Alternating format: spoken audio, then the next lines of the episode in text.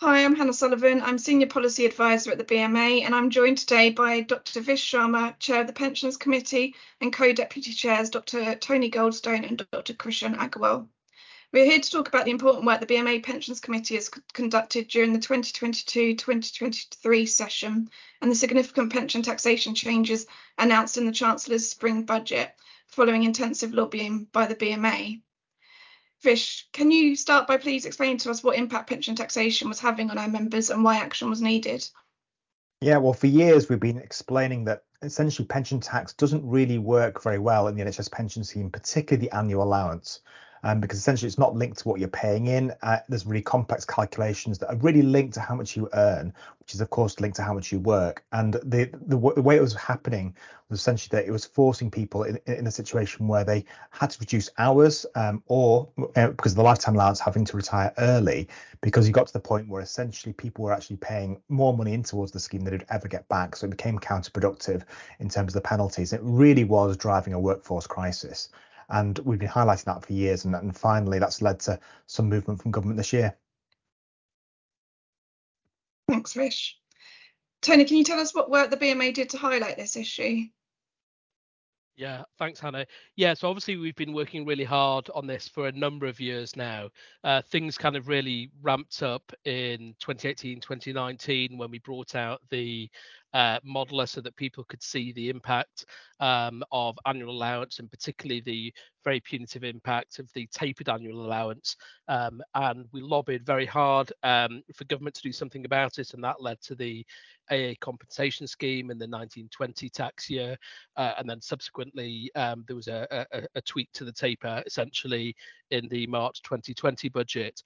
Um, and then uh, over the last year, we've seen really very high inflation, and that um, has brought uh, further kind of pension impacts. And so we ran two big campaigns. One was a, a doesn't pay to stay campaign, and that showed um, the folly of of government giving people sub-inflationary pay awards versus retirement, where you could get uh, inflation uplifts to your pension. Um, and coupled with pension taxation, that really was driving people towards retirement. And then there was a, a, a further uh, tool that we brought out that looked at something called CPI disconnect. And that was something technical around how AA works with very rapidly rising inflation. And we needed to urgently get the government to do something about it. Um, and thankfully, government listened and did something um, both around CPI disconnect and also uh, something called negative growth, uh, which is which was very welcomed. Krishan, are you able to provide any more details about the engagement work that the committee did with government and other stakeholders? Yeah, thanks, Anna. So our approach has been multi-pronged. As has mentioned, we met with multiple uh, Conservative and Labour MPs. We created templates for our members. We had multiple meetings with NHS England and NHS employers. Um, we responded to multiple government consultations on changes to pension taxation and regulations.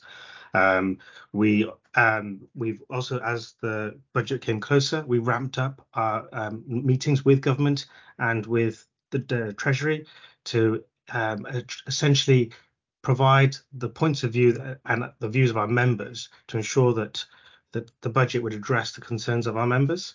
So we've had uh, a, quite an intensive engagement through all um, elements of stakeholder engagement. Thanks, Krishan. And Vish, are you able to explain what was announced in the spring budget and how that impacts our members, please? Yeah, so um, we had really intense discussions with Treasury all the way up in the run up to the budget, you know, for, for a good few months actually uh, prior to that. Now, I, I, think it's important to note we, we didn't actually ask for this particular solution. We were asking for something slightly different. We were actually at the time asking for a tax unregistered scheme, um, pre- which is essentially a, scheme similar to the judges, where essentially annual allowance and lifetime allowance don't apply to the pension savings.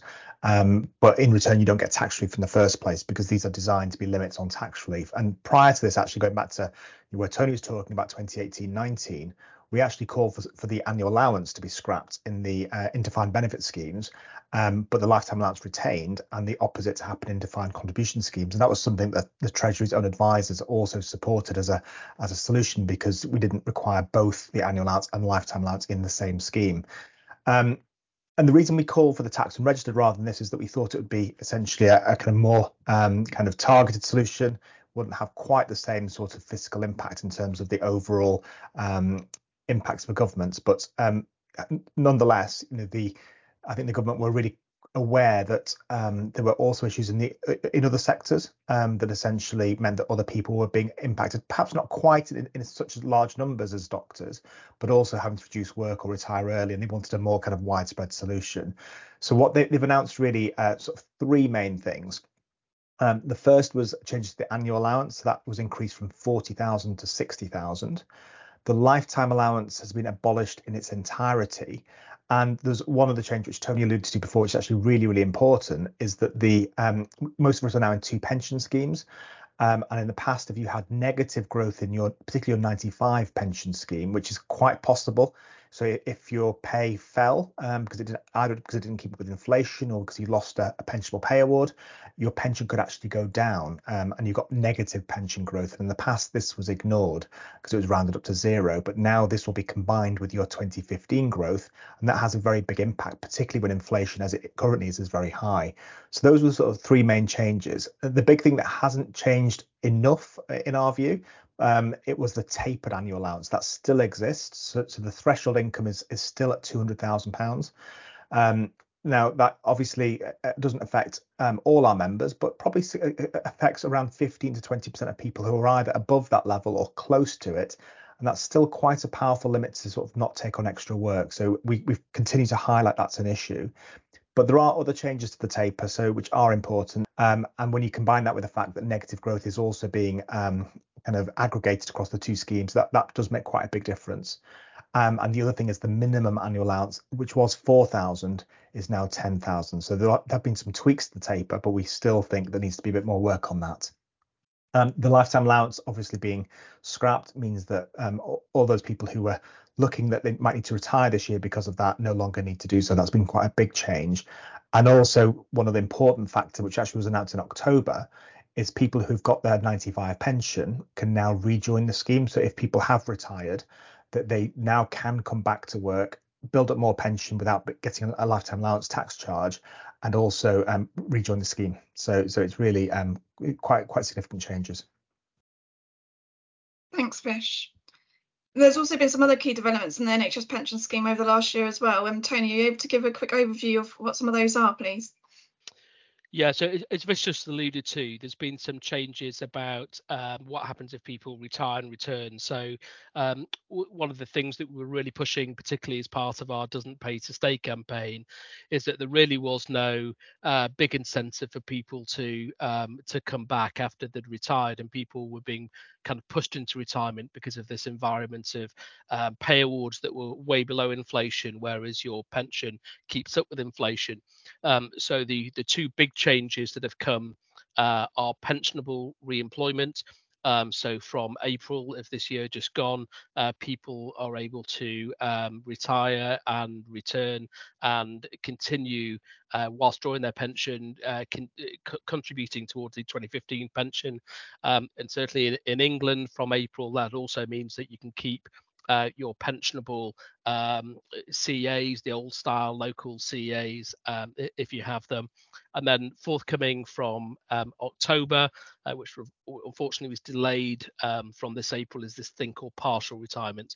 And basically, what that means is that um, continuing your current employment contract, um, you're able to draw um, some or all of your 1995 pension from 20 to 100% if you just take a drop in pensionable pay uh, by 10%, but then you can carry on and again carry on building uh, your 2015 pension. Um, you know, and as Vish mentioned, because we no longer have the uh, lifetime allowance, that means that you get particularly more value out of that option. If you were previously above the LTA, it means you continue building pension um, w- without the LTA, of course, depending what happens with any future governments going forward.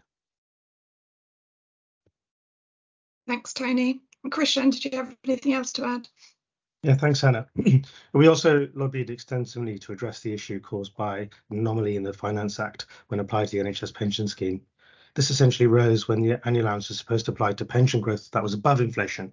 However, when calculating pension growth, they looked at two different points point and two inflation values. This could have resulted in tens of thousands of doctors receiving very large uh, and unnecessary uh, annual allowance tax bills that were based on pension growth that simply was not real. This was particularly an issue for GPs because GPs are what are in what's called a care scheme. Um, uh, and, and, this would have had quite a significant impact. As a result of the lobbying that we we, we did, um, this led to the changes being uh, occurring to the Finance Act, and therefore um, we no longer have this issue where GPs and, and hospital doctors will will have annual allowance based on uh, these inflationary changes. Yeah, just to add on that, the, the, the, it was slightly more complex than that in the sense the change didn't. We were calling for the Finance Act to be amended, um, but they didn't do that in the end. Um, so what they've done is a complex um, kind of change in the way that the, the, revaluation happens. So this is a particular problem for, as you mentioned, the care schemes, the career average revalued earnings schemes, which all doctors are now in. So the 2015 is, is a is a care scheme, and this was an issue for anybody who had 2015 membership, you know, either in the past or going forward. Um, but as you mentioned, GPs, even the the 95 and 2008 schemes were effectively care schemes. Um, but rather than change the Finance Act, which, which, uh, which, we are calling for, what they've done is they've changed the effective date that the revaluation applies. So in the past, that revaluation date was going to be the 31st of March. So it meant that essentially you had this disconnect. So the opening value was based on the, uh, for example, for this year, um, sorry, last year I should say, was was based on sort of 3.1% as the opening value, um, and the revaluation was based on September of, of last year, which was 10.1% plus one and a half um, what the what and that revaluation would have applied on the 31st of March in the same tax year. So essentially, people are being taxed on growth that was actually just inflationary. What's happened now is that they've just shifted that revaluation date effectively from the 31st of March to the 6th of April, which is now into this tax year. So it aligns the fact that the opening value for 2324 is 10.1% as the opening value, and that revaluation is now applied in that tax year, so, that, so they so they align.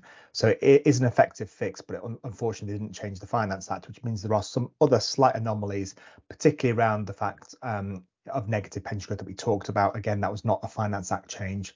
Um, so we we still are talking about what happens when your combined growth is negative, because that still is a bit of an issue going forward. Yeah, and just one other kind of bigger piece of work that we've been doing with the scheme and the scheme boards in general is about the contribution structure because now we've moved from a final salary to a care scheme there really is no real justification to have this really steep tiering of contribution rates, um, which were uh, as low as 5% for the lowest earners and as high as 14.5% in England and Wales for the highest earners. Um, and it's probably worth pointing out because when when the media talk about public sector pensions, they obviously you know usually kind of lump them into one basket but um, the nhs scheme has much steeper tiering than any other public sector scheme and so we've really pushed back really hard against that because it effectively um, removes the tax relief that you get the high rate relief that you get from your contributions and then of course if that was taxed again um, through pension taxation that was really unfair. So um, the top rate of tax the top rate of contributions rather has gone from 14 0.5% down to 13.5% this year. Um, and from next year, that's going to come down to 12.5%. And we'll obviously continue pushing for further flattening of the of the contribution structure going forward. Thanks, Tony. And um, Krishan, we're aware that there's issues with GP pension records. Are you able to give an overview of the work that the committee is doing to try and address this with PCSE and NHS England, please? Yeah, thank you, Hannah. Uh, this is a particular issue in England where Capita uh, run the function of PCSE. Um, GP records um, are not kept up to date, and there has been an ongoing issue where GPs are unable to access their data to be able to make informed decisions. We continue to meet PCSE on a, on a monthly basis, and it continue to put pressure on them to ensure that uh, GPs are put back in the position that they should have been, where records are either incorrect or, or, or um, have data missing. We have raised this to the highest levels within NHS England uh, and, and Treasury to, to ensure that um, that, that those that pressure is kept on Capita and PCSE so that GP records can be corrected as soon as possible. Um, we obviously have um, the McCloud remedies coming as well, which will also have an impact on GP records uh, as, as an alternate as a secondary issue. So we continue to to make sure and, and will continue to put pressure on PCSE to make sure that all GPs have access to good, accurate records going forward. So yes, there's been some major changes to pensions this year following the hard work of the Pensions Committee and uh, lobbying government. So Vish, what are the priorities for the Pensions Committee going forward now?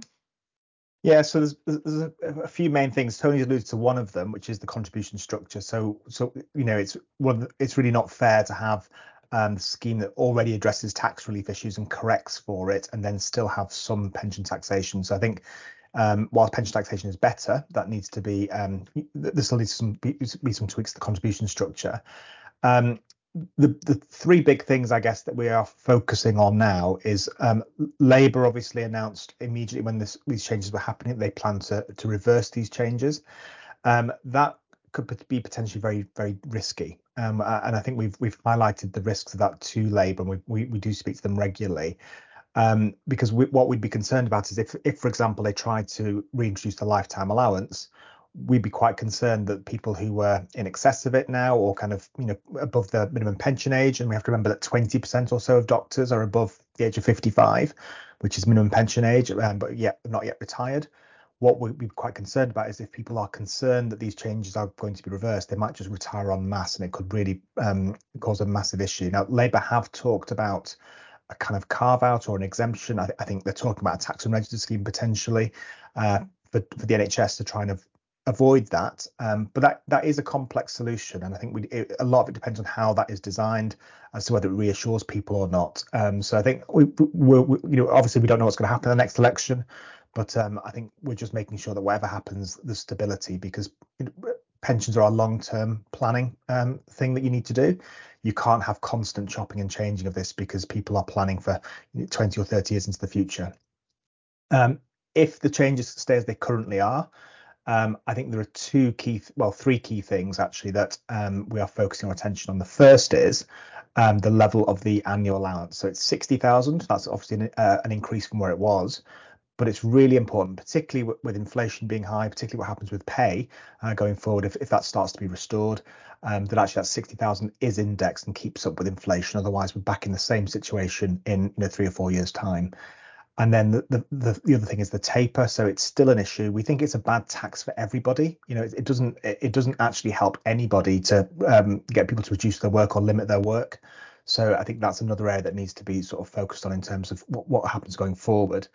And then finally, which is not really a pensions committee piece of work, but um, with my other hats on, you know, particularly for consultants, but also the BMA is really focused on at the moment, is we've done a lot of work on fixing pension tax, and it's undoubtedly much, much better um, as a result of the changes that have happened this year for people. But that doesn't address the lost value in your pension because um, for all of us, the value of our pension is directly linked to the value of our pay.